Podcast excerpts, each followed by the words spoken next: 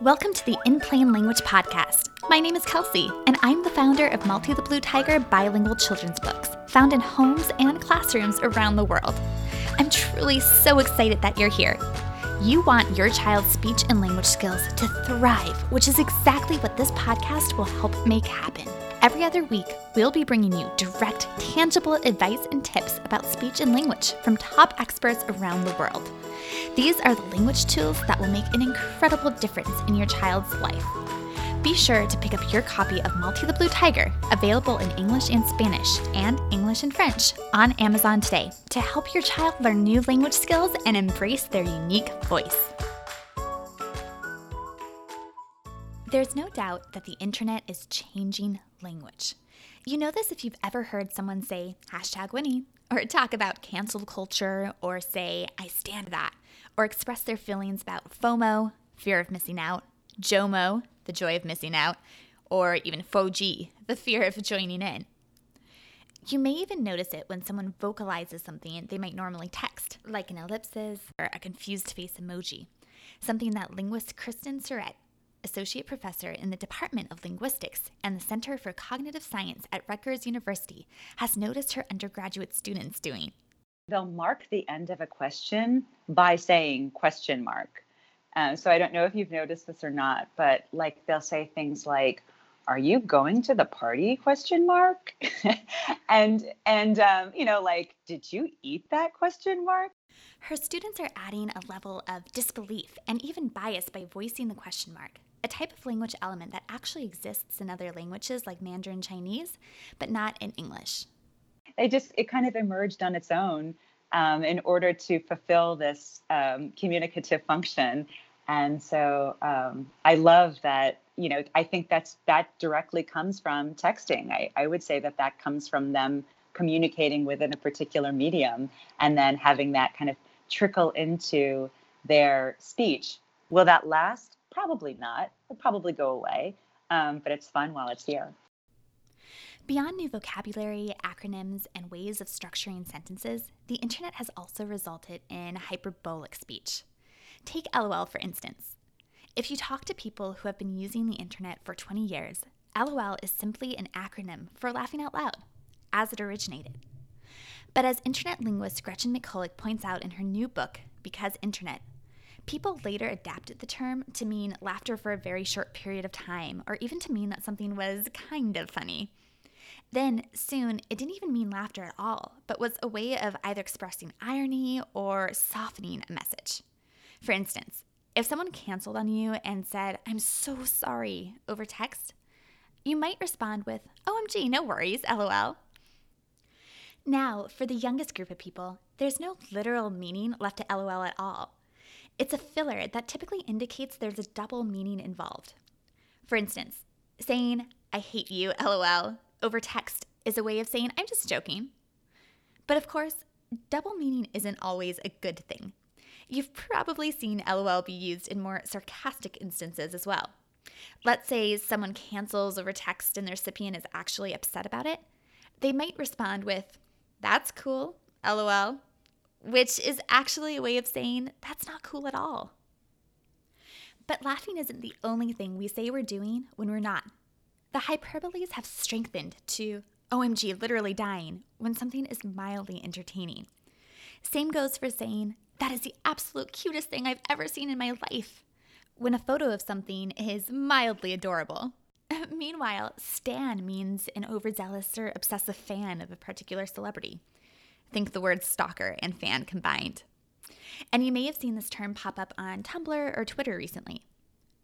The term actually first appeared to describe people who have more than average loyalty than most fans after Eminem released the song Stan in 2000, about the horrific lengths an obsessed fan named Stan would go to. But as social media platforms allow more niche slang words like this to blow up, the phrase has risen from specific fandoms and become more mainstream. Now, you might even hear someone saying they stan objects like a really good new flavor of kombucha. According to New York Times reporter Jessica Bennett, hyperboles are nothing new, but the internet has taken speech patterns and injected them with a dose of caffeine. likely because we need to now express emotion in bite sized character bits in text or social media captions and comments. And often, that language we use on social media is meant for an audience, which means we're sort of performing in a way.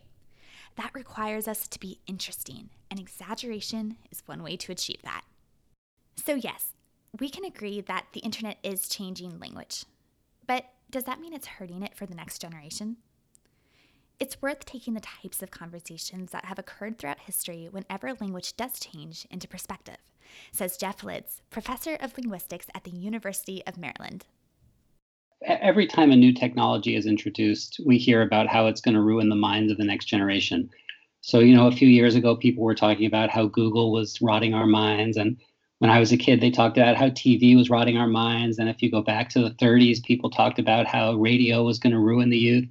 And you know, you can just keep going back probably all the way to the printing press. People are talking about anytime there's a new technology, they're talking about how um, it, it's destroying our intellectual capacities in some way or another. So, um, so in general, the, you know, the current fear about um, phones and tablets, it just is like another example of that same pattern.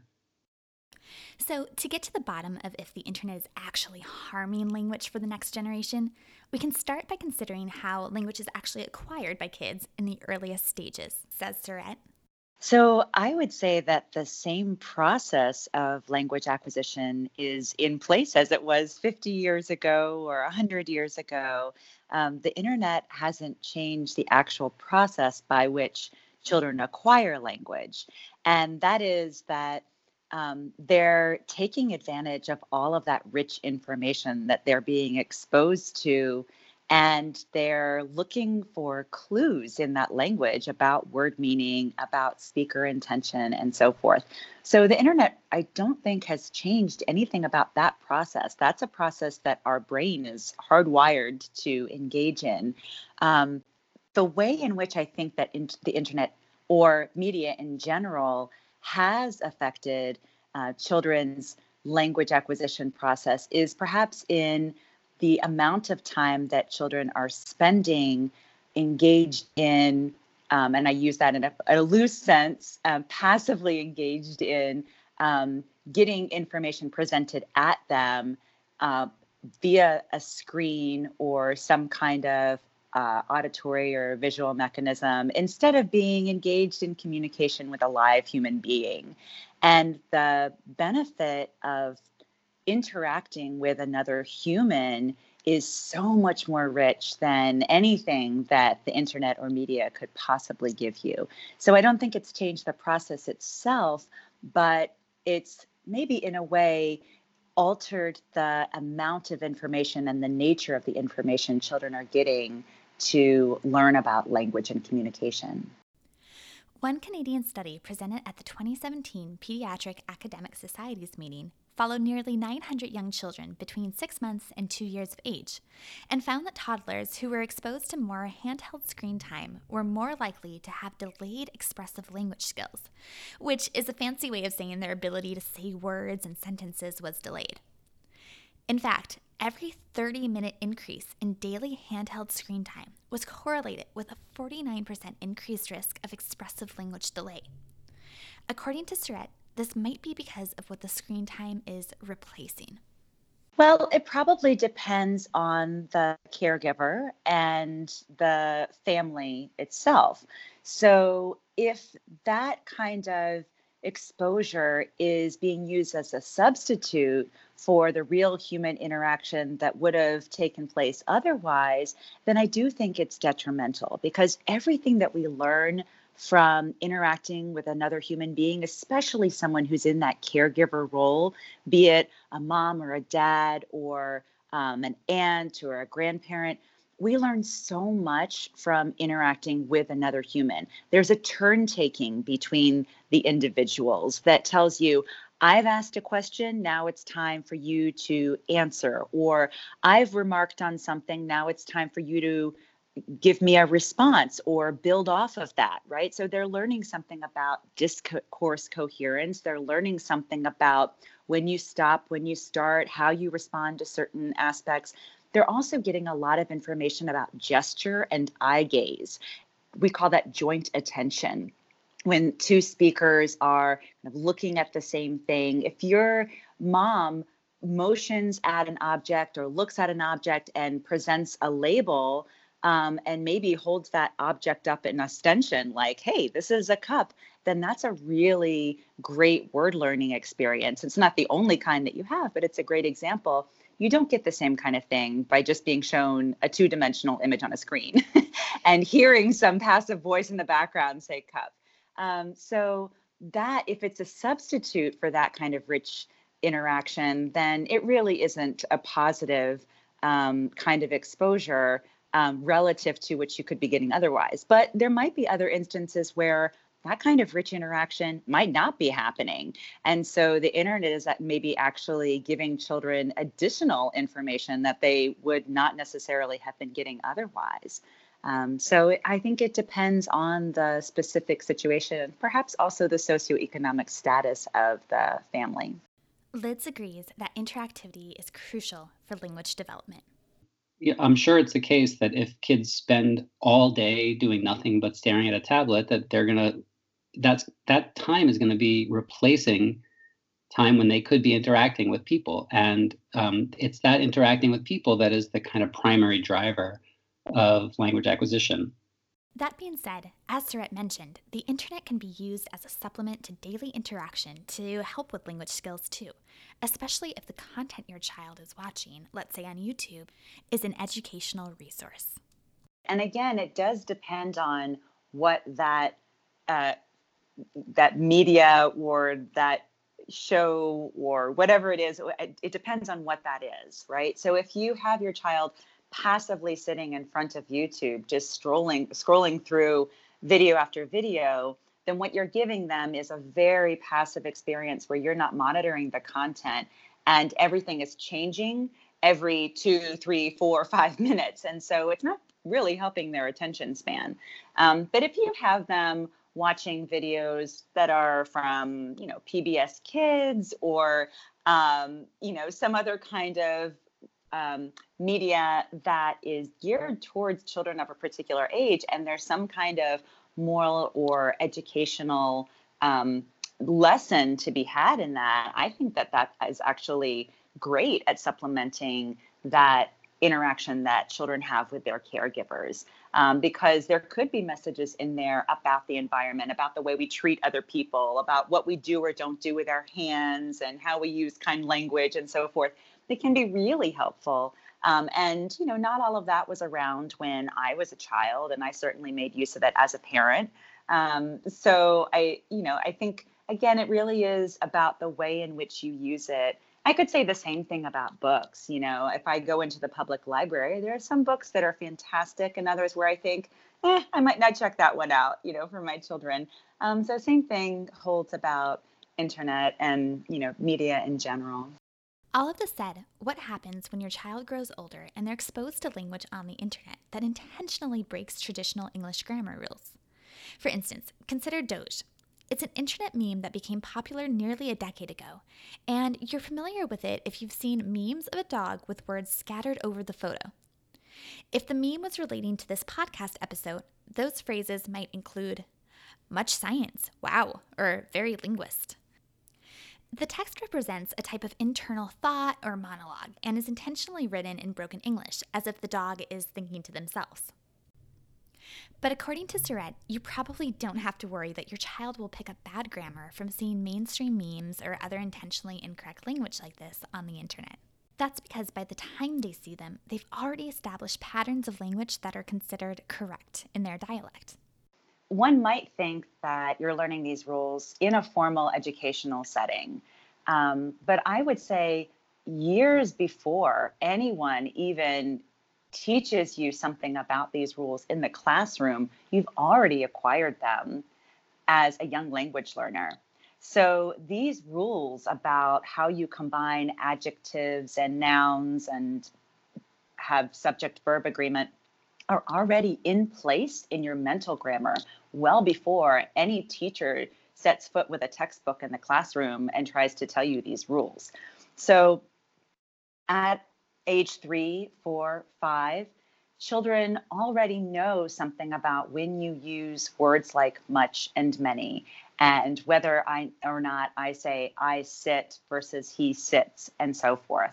Um, and these are not rules that their parents sat down and taught to them explicitly. The rules that they acquired because, again, their brain is hardwired to acquire this kind of information and they're calculating really sophisticated statistical information over the exposure language that they're getting presented with. So as the speech stream comes in, they're segmenting it and then they're getting enough information to determine how the language that they're learning marks pluralization or marks a count noun versus a mass noun and how you form the past tense of verbs and so forth. That's information that they have to acquire on their own.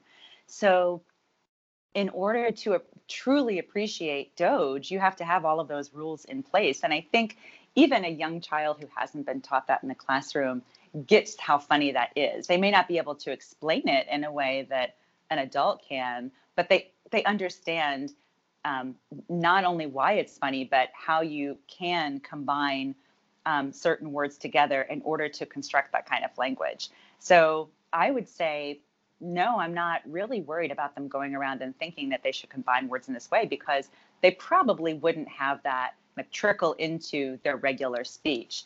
Those those combinations, like much morning, um, that's so. When you hear that, you think, wow, that is really not supposed to go together, right? Um, and maybe you can't say, oh, that's because we don't measure morning in that way. And much is a quantity term that combines with some kind of substance or quantity and, you know, and so forth. But children know that, and they're not going to go around um, having that be part of the way that they talk and measure out quantities and um, present measurement expressions in their language. So I'm not worried about that. Um, and in fact, I think if you gave children a forced choice between um, Doge that kind of obeyed the rules of Doge and Doge that didn't, I think they probably could detect the difference, which shows that they know that there are certain rules um, for that particular kind of context. If you think about it, kids have been exposed to intentionally incorrect language far before memes or the iPad came along. Consider, for instance, the Cookie Monster from Sesame Street and how he might say, Me so excited, or Me love cookies, and it's just a funny part of the show. Plus, here's a big benefit of the internet in terms of language it exposes kids to a wider range of dialects than they normally would be exposed to, and shows them the beauty in all of the different ways in which we speak. There's uh, a lot of really cool research that's happening uh, right now on young children's ability to detect accents. And on the one hand um, whether or not they do a very good job at differentiating between different accents um, different pronunciations of vowels and consonants. And on the other hand um, with children who are a little bit older um, how these accents um, might affect the kind of trustworthiness or in group, out group status of the individual.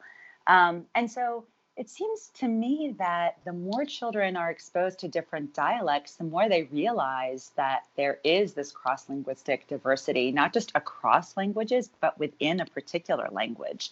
And if they hear um, all of these dialects, they might actually um, being presented with an opportunity to realize that there's not just one standard dialect.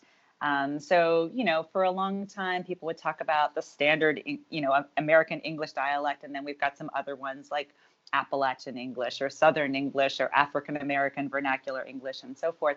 Um, but really, we just have a lot of dialects within our language. And so, the more that children are exposed to this, the more they might realize that there isn't one standard one um, that even within within one particular language, we have a lot of diversity, and each of those dialects has a set of rules that go with them. So um, even if they don't seem to be obeying the rules that the child is acquiring in their own dialect, every single one of them has a set of rules, has a grammar. Uh, so I think it's a great opportunity for them to see that people speak different ways. Um, and uh, they write different ways. So, all of this is to say, is the internet helping or hurting kids' language?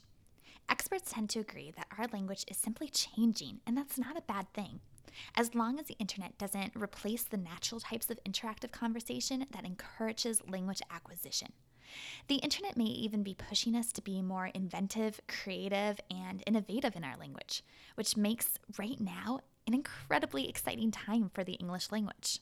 It's encouraging kids to get creative and play with language to best fit their needs, says Syrett. This kind of um, inventiveness with um, even low level aspects of language like the morphosyntax what we would call the like little building blocks of language um, which you see in in doge um, and in other like in other kind of uh, fun memes and i think that um, the the kind of inventiveness that you see with language at that level is something that has trickled down to children. They see that you can play with language in this fun way. Um, I don't see them using language in a way that I think, oh my gosh, what language is that? you know, I don't recognize it. Um, but I think I see them playing around with language um, and using expressions in a way that kind of uh, marks um, trends is pretty remarkable. We'll be back with a new episode of In Plain Language in two weeks. In the meantime, if you can write a review or subscribe to the podcast, that is light to everyone who works so hard to produce and contribute to each and every episode. We'll be featuring some of your reviews here, so stay tuned. For more language inspiration and tips, follow Malty the Blue Tiger on social media and be sure to pick up your copies of the book available in English and Spanish or English and French on Amazon today to give the kids in your life the incredible gift of language and confidence in their unique voices.